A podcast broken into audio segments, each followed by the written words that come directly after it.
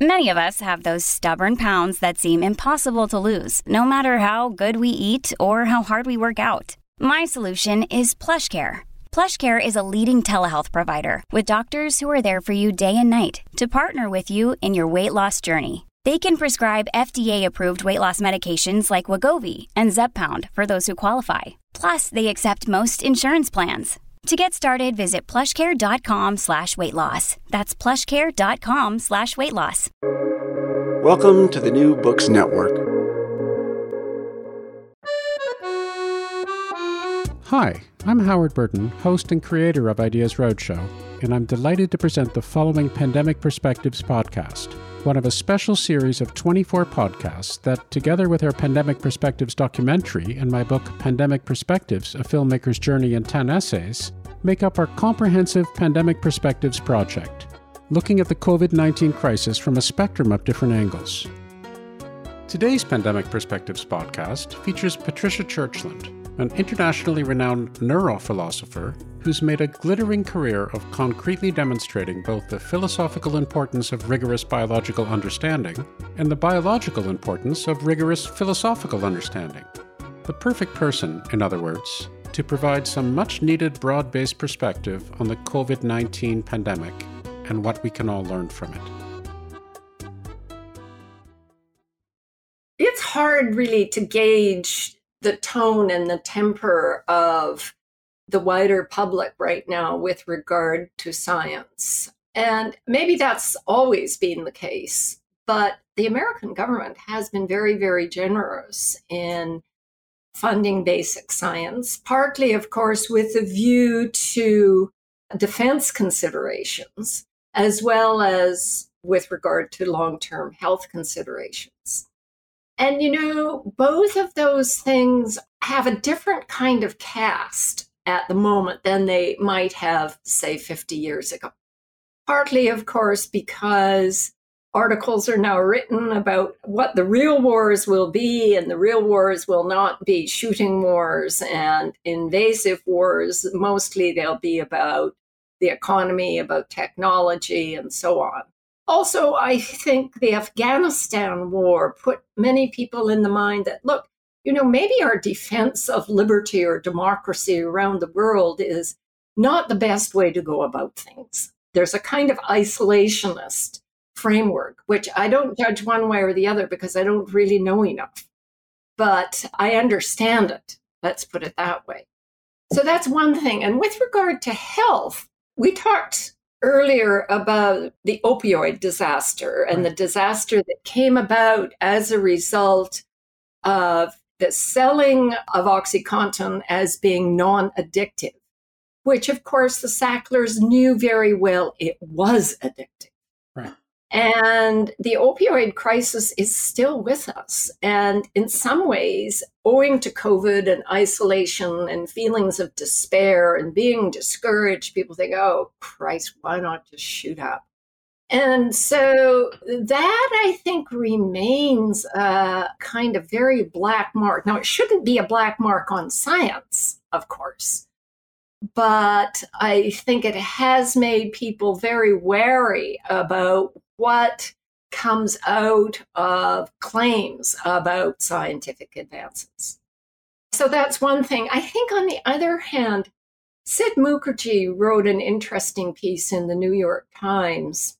It was really a reflection of, of an earlier comment or set of comments by Steve Shapin at Harvard, where advances in understanding and screening for cancer of many varying kinds, the possibilities have expanded enormously in the last 20 years. And one of the things that worries Shapin and Mukherjee also is that we now have the tools to look at your genes, to look at, at many aspects of your blood, of your body, and say, well, you could likely be a candidate for such and such cancer in 10 years.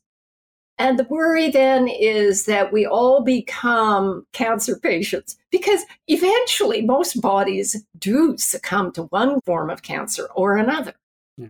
And I think the article picked up on some of the worries that are out there, which is kind of that the details of personalized medicine have made it such that A, it's very, very, very expensive to do all the personalized medicine for everybody. And B, also, maybe we should just recognize that, look, we are mortal beings. We all are eventually going to die, and some of us are going to get cancer that's quite treatable. But let's not go overboard. Let's not, you know, become obsessed with every tiny aspect of our health. So I think that's another kind of current that is out and about right Yeah. Well, there are a couple of interesting points to pick up on. The first one is this idea of us being these very precarious beings. Yeah.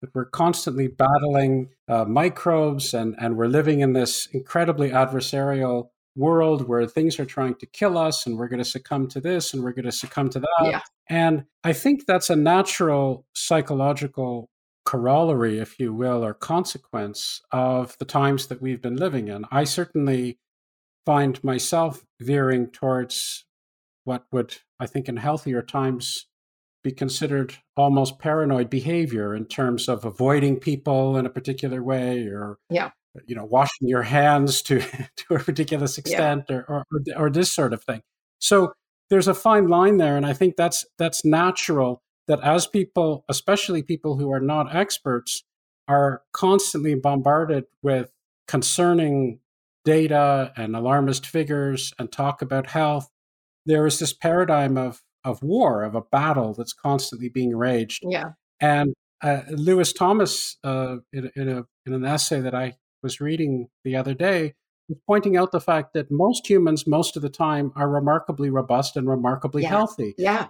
And then there's the fact that most microbes that are out there in the world, and there are, of course, billions and billions and billions of these things, are not only not particularly dangerous to us, but in many ways actually advantageous yes, and live in yes. a symbiotic relationship with us.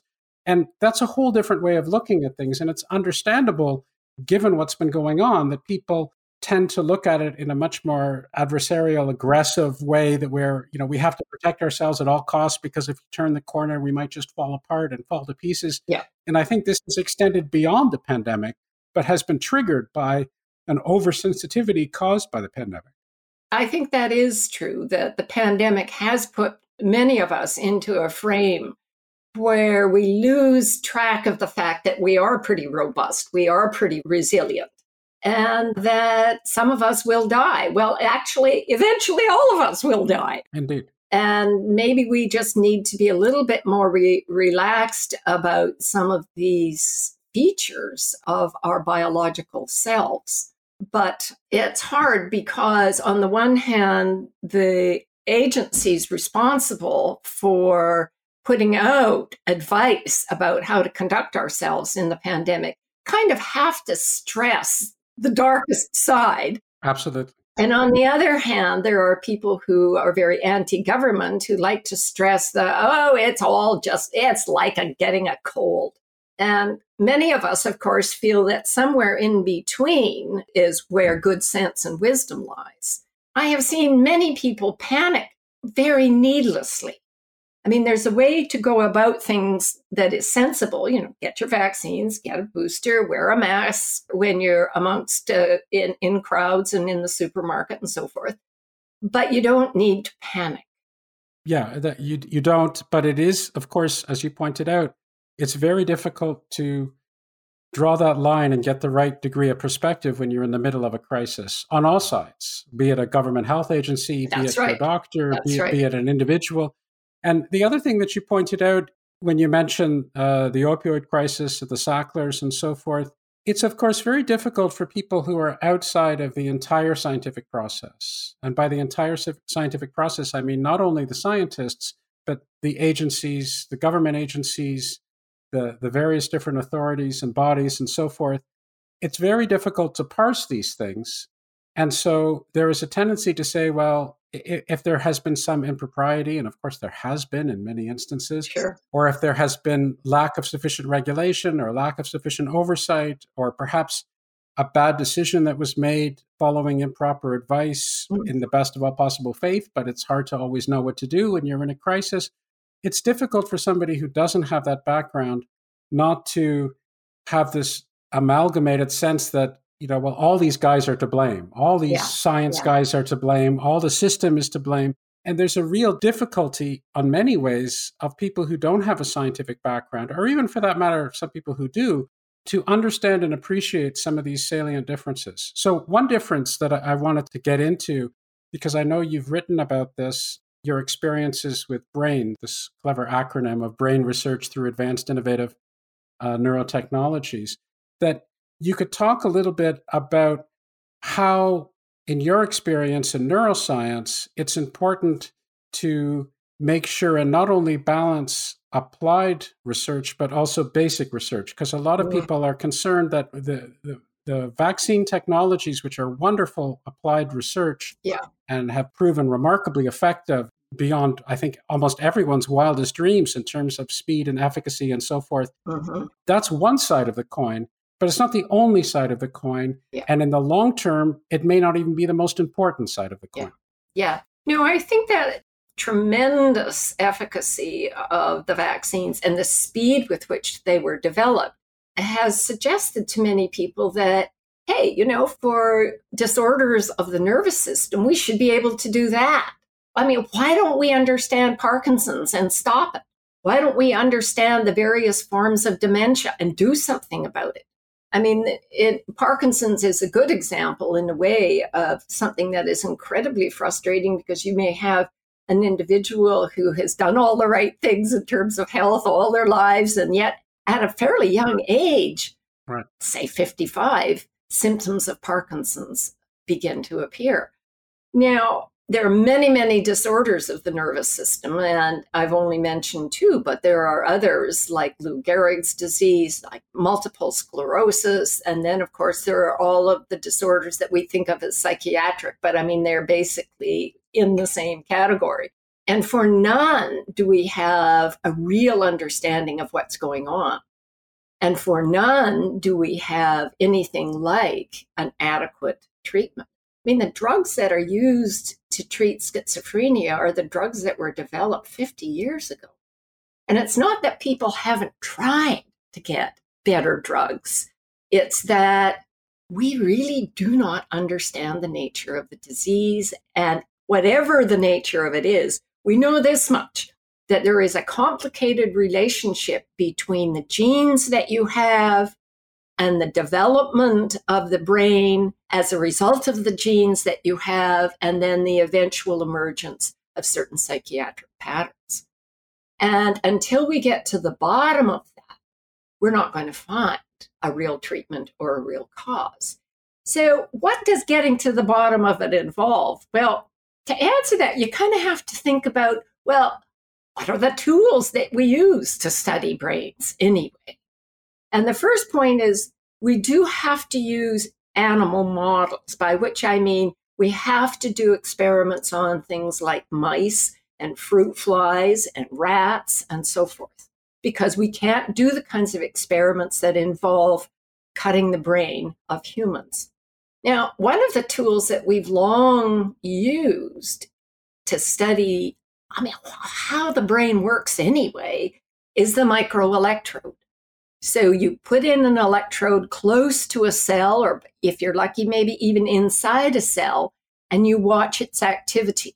So you may expose the animal to a stimulus, you watch the activity of the neuron, and you begin to get a sense of what the brain does. Well, sort of. I mean, if you've got 800 million neurons and 10 to the 14 uh, synapses, Recording from one neuron at a time is like wandering around the world looking at things through a straw. That's Terry Sejnowski's analogy, and, and it's quite right. You're going to miss the interconnectedness of how things work in the world. And what we miss looking at one neuron at a time is the interconnectedness of neurons in the brain. So, what the Brain Initiative allowed was for the development of techniques to study circuits of the brain. And that means uh, activating or recording from hundreds, thousands, in fact, a million neurons at a time. And that really has transformed the nature of neuroscience. Does it mean that we now know what Parkinson's disease is and how to cure it? No. But at least it is a basic approach to what is going on in the brain. And then that, if anything, will work to help us get there to understand Parkinson's. Basic research will.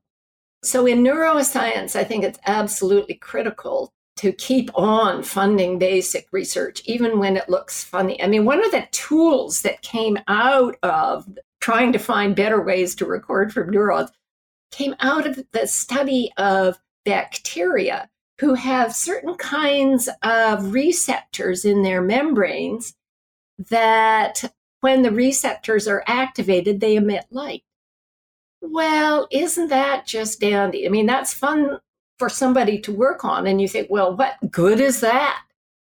Well, it turns out you can harness that to record from many, many neurons at a time in a mammalian brain, not in a bacterial brain, because bacteria don't have brains. So, what often can seem as inconsequential or somebody just, you know, following their intuitions because they're kind of a weird geek can turn out to be super, super important. It's very easy for the, the general public to lose sight of that. And so I think it is terribly important for us who are in science to kind of make these stories available. Absolutely. And you've touched on a few points that I think I'd like to highlight a little bit. The first is this notion of the, the goal of basic research insofar as looking for fundamental principles. Yeah. So it's very easy to get distracted when you're working on a specific project. How does this particular drug work? Is it effective? How does this particular, even this particular mechanism work? In which cases is it effective? You try it on N cases, you have an experiment about isolating this particular group of neurons or this particular issue in, in, in, neuroscience or in biology. You're looking at the responses to this particular antibody or what have you. But it's very, very important for the future development of any field. It's completely field independent to try to get a sense of the of the foundational principles yeah. because if you are able to increase your understanding in a profound way, then that has implications and applications across an enormous domain. Yes. So, to take your example of networks, if you're looking at this concept of a network and say, well, we're not looking from an individual neuron perspective anymore, or at least we're not emphasizing that, or we're not focusing on that. What we're doing is we're focusing on groups, and what we mean by a network is such and such and so and so. And of course, that's a matter of debate and depends on the circumstances. But if you change your framework so that you're looking at things, fundamental constituents that are acting in a particular way, and their fundamental constituents are different or differently defined yeah. or looked at from a different view, that's going to lead to a, a vastly different way of approaching the entire subject. And that in turn might lead to real revolutions in our understanding. So that will only occur through a higher level reflective matched obviously with experiment and empirical inquiry notion of basic research. So that's one aspect, I think, of, of, of, basic research as I hear you talk. And another aspect, which I think often is misunderstood by many people, is just curiosity driven inquiry. Yeah. This idea that you don't think to yourself, I'm going to do this because it's going to solve this particular problem or because it's going to do X or Y. You just think, huh, look at that. I don't understand this weird phenomenon. I'm going to try to get a deeper understanding of that. Mm-hmm. And that is something that historically leads to all sorts of uh, revolutionary changes in our understanding and arguably is necessary. And this, I think, is something I, w- I want to turn to the idea of public misconceptions of science in a, in a moment and what might be able to be done to ameliorate that. I was going to invoke a famous quote by Einstein, but the problem when you invoke a famous quote by Einstein is if you do some research, you find there's actually no evidence that Einstein said this. I mean, Einstein is attributed from saying, you know, just about everything. It's worse than Yogi Berra, quite frankly. But uh, but I'm going to do it anyway and say that Einstein was alleged to have said, if we knew what we were doing, we wouldn't call it research. So again, it's not clear that Einstein actually said that, but the sentiment is very much bang on. It's it's arguably Einsteinian in its uh, in its penetration. So that's really important to appreciate. And I think that very basic point that anyone can appreciate, but often isn't conveyed to them, is essential. Is an essential part of the scientific process. This notion of, I mean, sometimes I hear people talk about curiosity-driven research, and I think to myself, that's one of those expressions like evidence-based research that always drives me crazy because I think, well, is there no curiosity-driven research? Is there research that has nothing to do with curiosity? Just like is there is there research or conclusions that have nothing to do with evidence? I mean, yeah. everything should really be curiosity-driven to some extent. Yeah. And I think not only has that historically been proven to be hugely effective in terms of development of all sorts of wondrous solutions that help us all in many different ways, but it's also part of who we are as a species. It's part of the, the of the one of the great things that makes us human is to wonder and to inquire and to try to figure things out.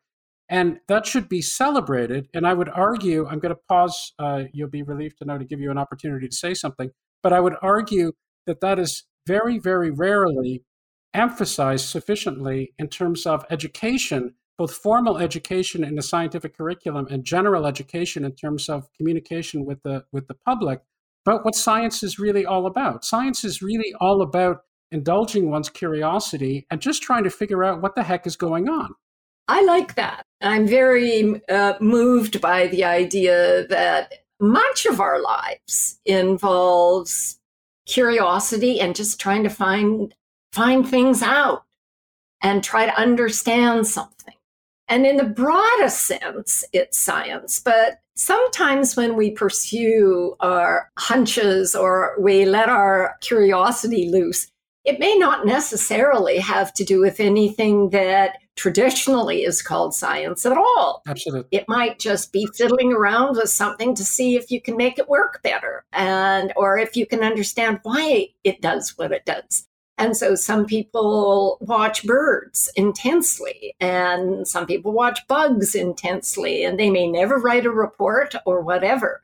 But, you know, I think the curiosity aspect of human nature is, is sometimes undervalued.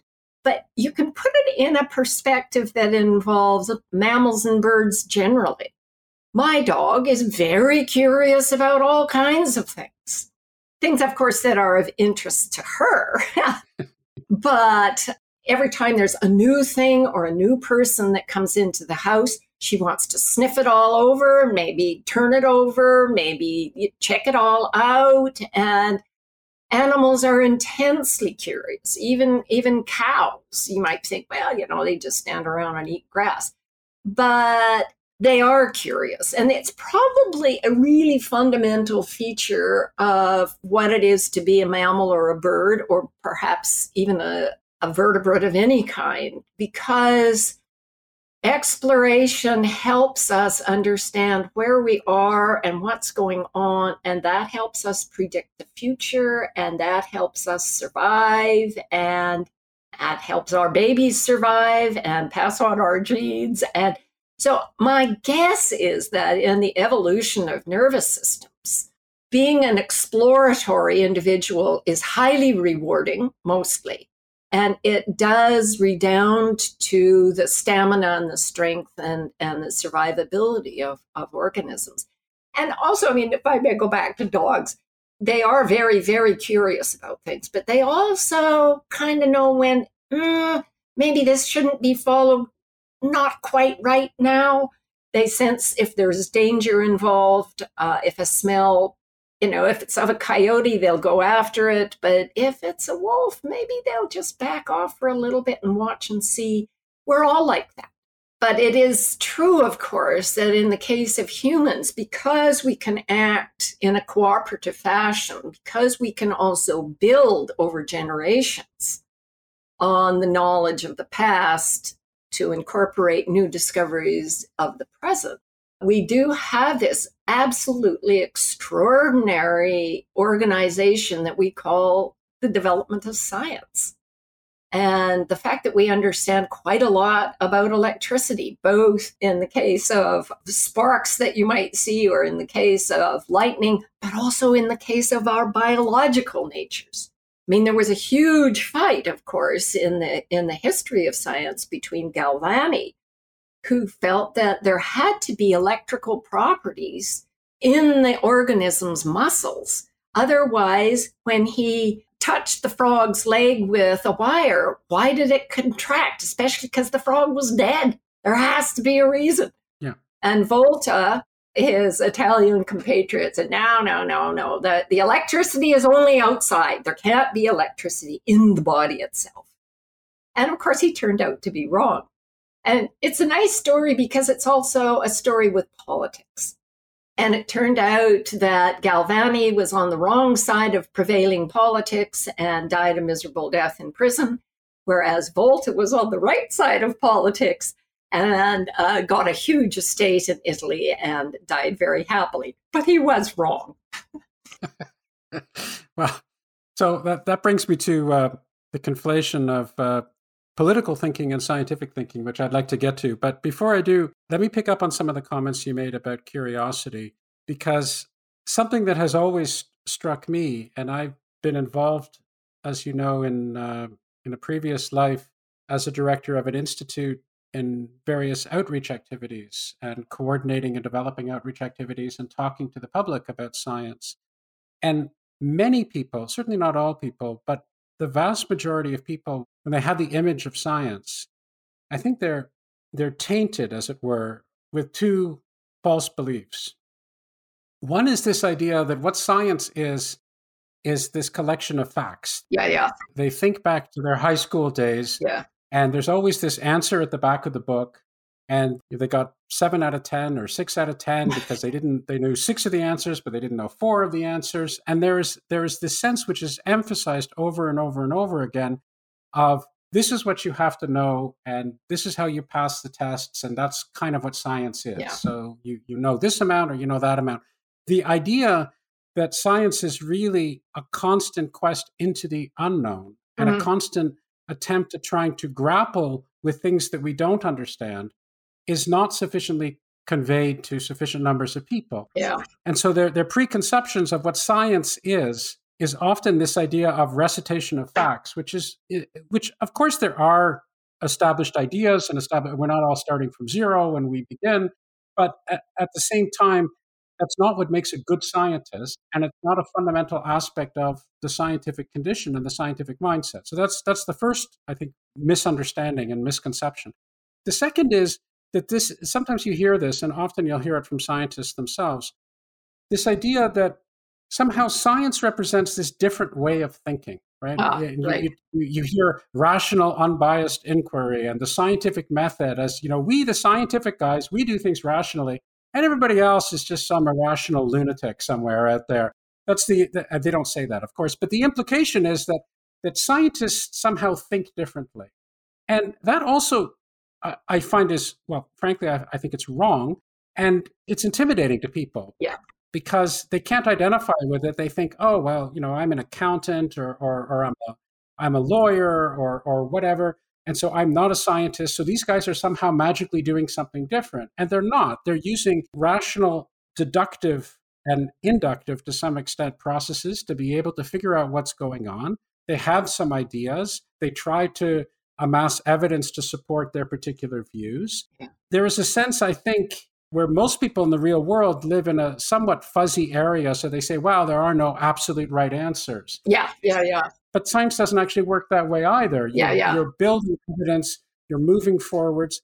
So I think there's a lot of overlap that you can have in terms of basic problem solving skills in something like physics, for example, that can be applied, or biology, or what have you, that mm-hmm. can be mm-hmm. applied to a whole host of other domains if you want to apply it to a historical domain or you want to apply it to to uh, to understanding political systems or what have you and vice versa. If you if you're a rational thinker who's actually proceeding along rigorous grounds and trying to understand what is going on and you're not just being impulsive and you're not just being wildly speculative then that's the sort of thought process that that is really important. Science has been leading the way in that and that to me is one of the things that really should be conveyed to people. Certainly, ever since I was going to say ever since Galileo, but the problem is every every time you say ever since, then you you, you realize, oh, there's Bacon, and then there's, you know, and so you can, yeah, yeah, you can yeah. keep going back to Aristotle and, and all the rest of that. But people of that persuasion, that's something that science has really, I think, taught us and is one of the main legacies. Not so much the specific facts, not even so much the general facts, not even so much the general principles, but the methodology, the process, the way in which evidence is assessed, the way in which conclusions are reached. This is something which is really key. And sadly, for the most part, is not, in my experience anyway, passed down. This is not the thing which is inculcated the most in, in students who study science in high school or what have you. Yeah, well, I think that some students are very lucky when they learn their science. And I, I, was very lucky. And I mean, this was a country bumpkin school, but we had really good teachers. And in learning science, we it wasn't really presented as a bunch of facts you have to know. It started with stories and stories about what people didn't know and wondered about, and it mattered to find out and how they figured things out. And I think that in many ways, the history of science, when it's done really well, and there are historians who are really good at this, will give you a feeling for the so called scientific method through the stories and how the stories evolved over time. So I think if you're lucky, you'll get teachers who, who will do that for you, or you will have movies that will portray that. I mean, it would be fun to have a movie about Galvani and Volta and the disagreement between them. And notice, by the way, it wasn't that the disagreement had no emotions involved. Sure. And it wasn't that they knew enough about electricity to be able to be decisive about whether biological entities ha- were internally electrical or not. They had hunches and they tried to test the hunches in various ways, but they couldn't actually resolve it. So it's not that science is devoid of emotion. It's really only that we say, well, you know, wishful thinking is going to do you in in the end no matter what you're talking about, whether it's cooking or science or politics or carpentry, if you just hope that the roof will stay on, it, you, know, sorry, that's not going to be good enough when the high winds go. and I think for me that, you know, I grew up in a farming community, and my own parents, neither of them had more than a, a seventh grade education. They didn't have high school because there was no high school where they grew up. And certainly they didn't have college because, I mean, well, how would you get there? But both of them had, uh, you know, a very kind of sensible way of going about things. My father read voraciously, and when he needed to figure out something about the farming problem of uh, some kind or other, he would talk to the neighbors and figure out what they knew and if they didn't know anything he'd try various other other methods. And the farmers used to meet on a sunday night and we'd have these big dinners and then they'd all sit around and talk about farming or the best way to to deal with a sick calf or what have you. And we kids would sit around and listen. And so it was just part of the conversation and it was part of the conversation that if somebody was engaging in wishful thinking, they're going to pay for it. Their calf was going to die or what have you. And I sometimes, I mean, I greatly value this very, very practical life that I had because I think it grounds you in a certain way. But I think there are other ways, you know, not, you don't have to be on a farm to get good grounding. I think there are other ways in which kids can have a real touch or connection to practical problem solving. And that it does provide a kind of grounding then for something much more arcane and puzzling in science in a more abstract way. And most of the people that I have been fortunate enough to know as great scientists. So Francis Crick was one. He had a very practical background. He wasn't really a very good student in high school because he was always kind of poking around doing stuff. And when he and Jim Watson were working on what the, the structure of DNA could be, he's fond he was always fond of pointing out, you know, that most people at the time thought that DNA had nothing to do with genes and conveying information from parents to child. Why? I asked. And he said, because it's an acid. It's just a simple acid. How could it do this complicated thing of being the repository of inheritability? And so, so first of all, other people were looking at complicated proteins and so forth. Moreover, he was in Bragg's lab and he was supposed to be doing X ray crystallography. And on the side, he and Jim were working on the structure of DNA. And of course, you know, it, it, it had a glorious ending, this story. But the other thing that he was fond of pointing out late in his life is that at the time that they were working on the structure of DNA, they had not the slightest expectation, never really crossed their minds that if they understood the nature of heritability, that this would have health implications. He said they couldn't begin to foresee what the implications uh, of all that would turn out to be.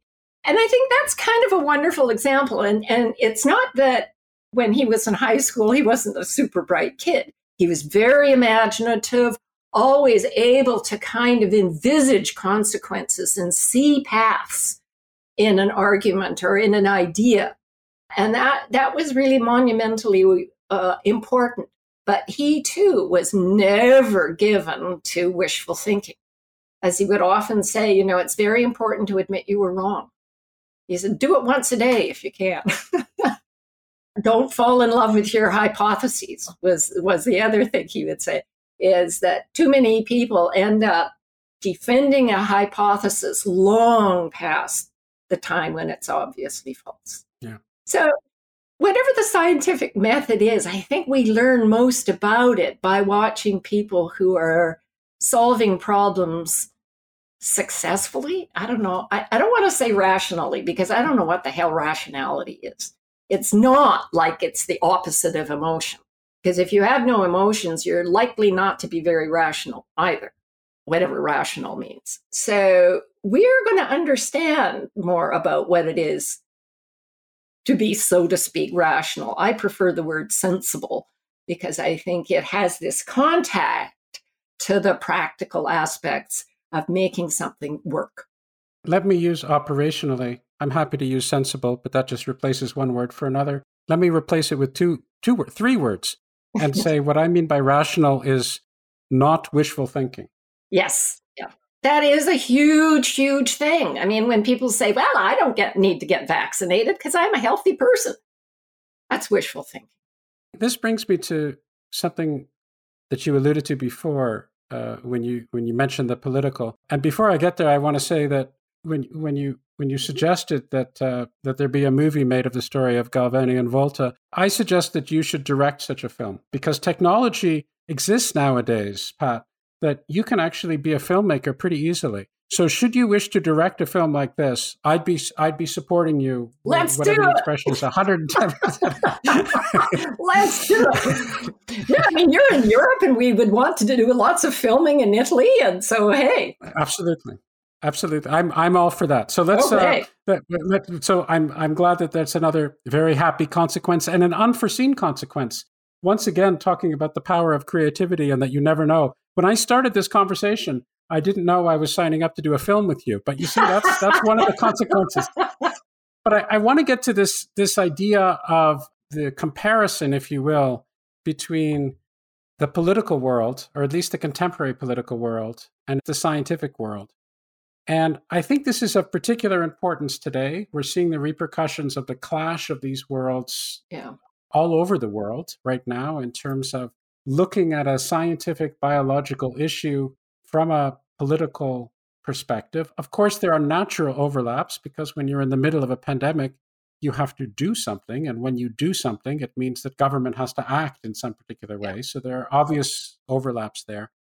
But in particular, what I'm referring to is the confusion that I think some people have in terms of how scientific oriented developments happen because they're used to a particular prism that is framed for them day in, day out by the media. So let me try to tell you a little bit about uh, what I mean by that, and then you can give me a sense of whether you think that that's right or you think that that's wrong.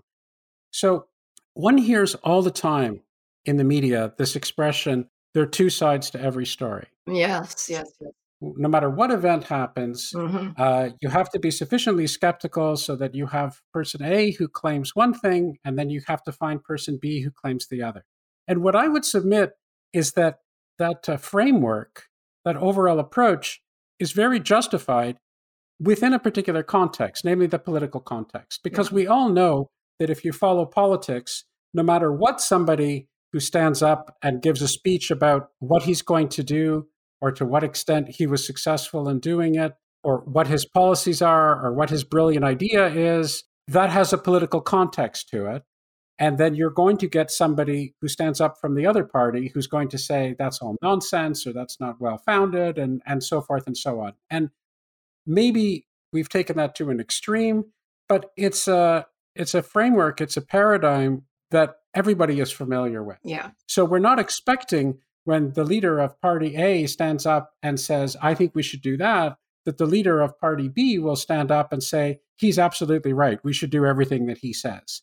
There's naturally going to be a difference in perspective. Or perhaps more significantly, when the leader of party A stands up and says, we're in wonderful shape because of all these policies that we have invoked, you would expect the leader of party B to stand up and say something rather critical.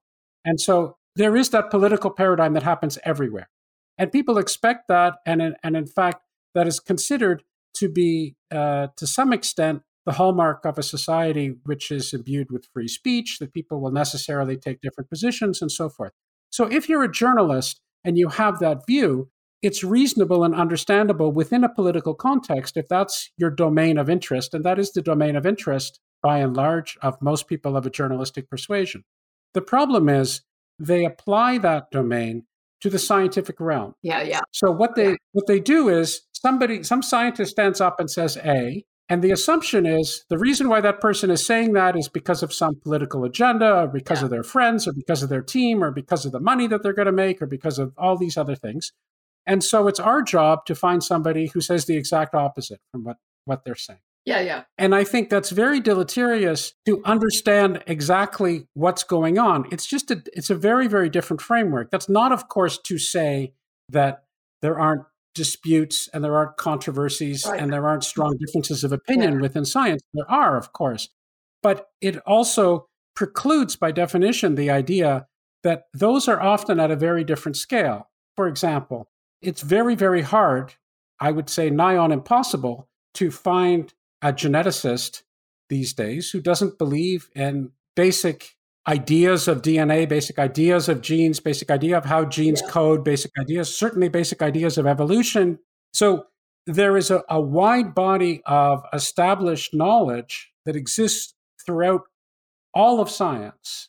And science is all about converging that. And at the edges, you find all sorts of different controversies and, and uh, differences of opinions and so forth but it is the wrong paradigm to be bringing to the situation. And people, I think, misunderstand that. So, very, very concretely, when it comes to something like this is a vaccine and it works in this particular way, and these are the principles upon which it operates and here are the risks that we think are associated with that yeah. there is a wide body of scientific consensus a very very wide body a disproportionately wide body of scientific consensus of people coming from all different directions mm-hmm. that subscribe to those basic views and it is not appropriate to put that in. Well, you know, we have one scientist who thinks it's fine, and then we've yeah. we've hunted all over planet Earth to find some guy under a rock somewhere in Australia yeah, right. who thinks the exact yeah. opposite, and we're going to bring him to our crossfire type of uh, debate. And that's just a blatant misrepresentation of reality. And I'm not sure whether that's because that's the only idiom they can imagine, or because they're so used to that, or because there are other factors involved that, that encourage them to think that way. But it's very, very misleading because it applies what I would call a completely wrong framework, which is right in some instances, namely the political uh, mm-hmm, uh, mm-hmm. The scientific instance where where it just doesn't hold any water whatsoever. Yeah. Yeah, I agree actually that the sort of assumption that the truth is always in the middle is really misapplied in a scientific context. I mean, if you think about the dispute between those who thought that DNA carried the heritable information and those who thought that proteins did. It's not that the truth was somewhere in the middle. We know that it's DNA. So the truth is often isn't in the middle. And and incidentally, I think in a judicial context, we tend to say that as well. That is, uh, you know, either the guy is guilty of first degree murder or he's not. Uh, I mean, if he was somewhere in some other country at the time of the murder, then he's not. So it works also. Uh, I, I, mean, the truth is not in the middle in a judicial context, although sometimes the evidence one way or, in an, or another is so confusing or poorly represented or incomplete that we say we don't know. And of course, scientists are quite happy to say we don't know all the time. But in the current political situation, one of the things that I keep hearing from my non science friends is we really don't know anything about mRNA. And I say, no, actually, we know a lot. And can I tell you what we know? And they don't want to know. so that puzzles me. If we really don't know anything about mRNA. How is it that, you know, we can explain how this vaccine works? And there's wonderful. How is it that we have a vaccine that works? Well, I mean... yes. and we have wonderful infographics explaining that. And so there are all kinds of funny things going on, I think, with regard to the, the reaction to science. I think there are also some individuals, and some of them are scientists, who talk about quantum mechanics in such a way that makes you think that it's all so ridiculous and mysterious and nuts that uh, anybody would ever come up with these sorts of claims and then say they're true. Uh, that who can believe what a scientist says anyway? And that is kind of regrettable. I mean, Feynman, to his credit, was so good at explaining in a simple way some aspect of basic physics. And we certainly need more of that. By the way, I think in a philosophical context, many people are given to this idea well, you know, so and so thinks this, and somebody else thinks the opposite. You know, Pat Churchland thinks that the brain generates consciousness, and David Chalmers thinks that it can't possibly, that everything is conscious, including cow pies. Uh, the truth is somewhere in between. And that's because, in, in the case of philosophers, often there is no way of settling the matter. Even though the probabilities and the weight of evidence, I think, are clearly on the side of, those of us who say the brain generates consciousness. David Chalmers, you know, he's well, yeah. Anyhow, you know, you know the story. So I think philosophers can do better as well. And, you know, most recently, Chalmers has had a interview in the magazine section of the New York Times. And let me just back up for a moment. I'm sure that when you were a kid, you did this. My friends and I did this. One afternoon, we were talking about our dreams, and you know, you dream this and you dream that. And then somebody says, Hey, wait, what if it's all a dream? And then you think, Oh, yeah, well, oh my God, it's that time. I've got to go home and milk the cow. Now, basically, David Chalmers is saying, well, we could all be a simulation. And I read this and I thought, oh God, you know, we on the farm had to grow up. We didn't have a choice because the practical realities made us grow up. And here's Chalmers in the New York Times. Wait, what on earth are people going to think when they read this nutty article? I mean, I think it's great that it can be published. So go ahead and, and say maybe it's all a dream. But um, I can understand your frustration. So I'm not a professional philosopher, but I think there is a tendency in the popular consciousness to trivialize philosophy as this notion of, well, they're just a whole bunch of people trying to put you know an infinite amount of angels on an infinite number of, yeah. of heads yeah. of pins and what you mean by philosophy is something which is necessarily detached from reality when they yeah. use the word philosophy or philosophical or, or they, they say well that's just a philosophical comment or just a philosophical argument yeah and the meaning behind that is well we don't have to take it seriously or it's just too implausible or or so forth since you brought this up i wasn't going to but uh, and, and then you really you really pushed my buttons by talking about people who talk nonsense about quantum theory. Oh, oh, it drives me crazy. Which is certainly true and heavily regrettable. And some of them are professional philosophers. By oh, yes. So we talked a little bit about this in the conversation that we had years ago. When I said to you, one of the things that is very frustrating for uh, a theoretical physicist when you ask the question, well, what is a what is a philosopher of physics anyway? What what does that individual do? Very often, the response is something along the lines of the following: Well, you guys in physics, you come up with your theories, and what I do as a philosopher of physics is I understand the theories. And this just drives a physicist completely crazy. Now, they, they don't usually use exactly those words, but that seems to be what the argument is distilled into, right? Yeah. My job, what I add, my value add, is to give some sort of overall context and philosophical meaning and connection. And this is something which is bound to drive any theoretical physicist completely crazy. Of the course. idea that you could come up with a theory and consider a theory and develop a theory uh, somehow being oblivious to the overall yeah. meaning or semantic content or philosophical connection is just ludicrous. Yeah.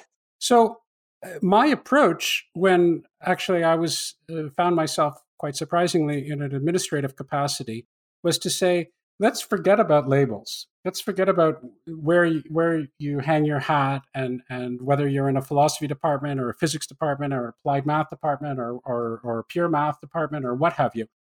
If you say that you are participating in this great venture to try to make sense of what's going on, and if you are recognized as such by your peers, by your intellectual contributions, by your papers, and so forth, then you are included in what it is that we're doing. And we're not going to distinguish yeah. whether you're in the philosophy department or the physics department or, yeah. or what have you.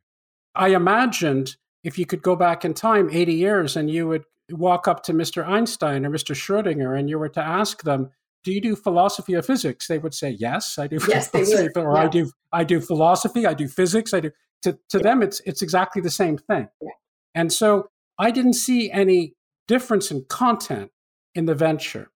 I wanted to contrast this with biology because, in my experience, as somebody who is not a biologist and has no biological training, but nonetheless has been reading quite a bit about biology, there are many instances for me where I think biology as a discipline is desperately in need of a more philosophical approach. I'm not sure exactly why, whether it's because biology is such an incredibly broad field, whether it's because there's an aspect of biology which is so overtly applied and empirical, mm. whether there's there's little development for all sorts of very understandable reasons in the notion of theoretical biology as opposed to theoretical physics. Yeah. But in my personal experience, there have been many instances where I thought, gosh, if only there had been people who had a more philosophical, broader view of the situation. Yeah we could have made much more progress. Yeah. You know, part of what is frustrating, I think, in neuroscience is that we still don't have the basic principles. We still don't really know how we see or how we move. And that's because neuroscience is a very young science of necessity, given the nature of the problem and, and the importance of developing tools and techniques for accessing nervous systems. And in the last 20 years, that's changed dramatically. Yeah. Let me just conclude by thanking you very much. It's it was a pleasure to talk to you as always. It's been a while since we've been in contact, so it's uh Yeah, this has been really nice. You've uh, made me think about a lot of things actually. I hope you enjoyed this Pandemic Perspectives podcast. Once again, our Pandemic Perspectives documentary, released in early March 2022, is available for rent or purchase through the Ideas Roadshow app. While the accompanying book, Pandemic Perspectives A Filmmaker's Journey in 10 Essays, is available in print and ebook through all major book distributors and an audiobook on the Ideas Roadshow app. See ideasroadshow.com for more details.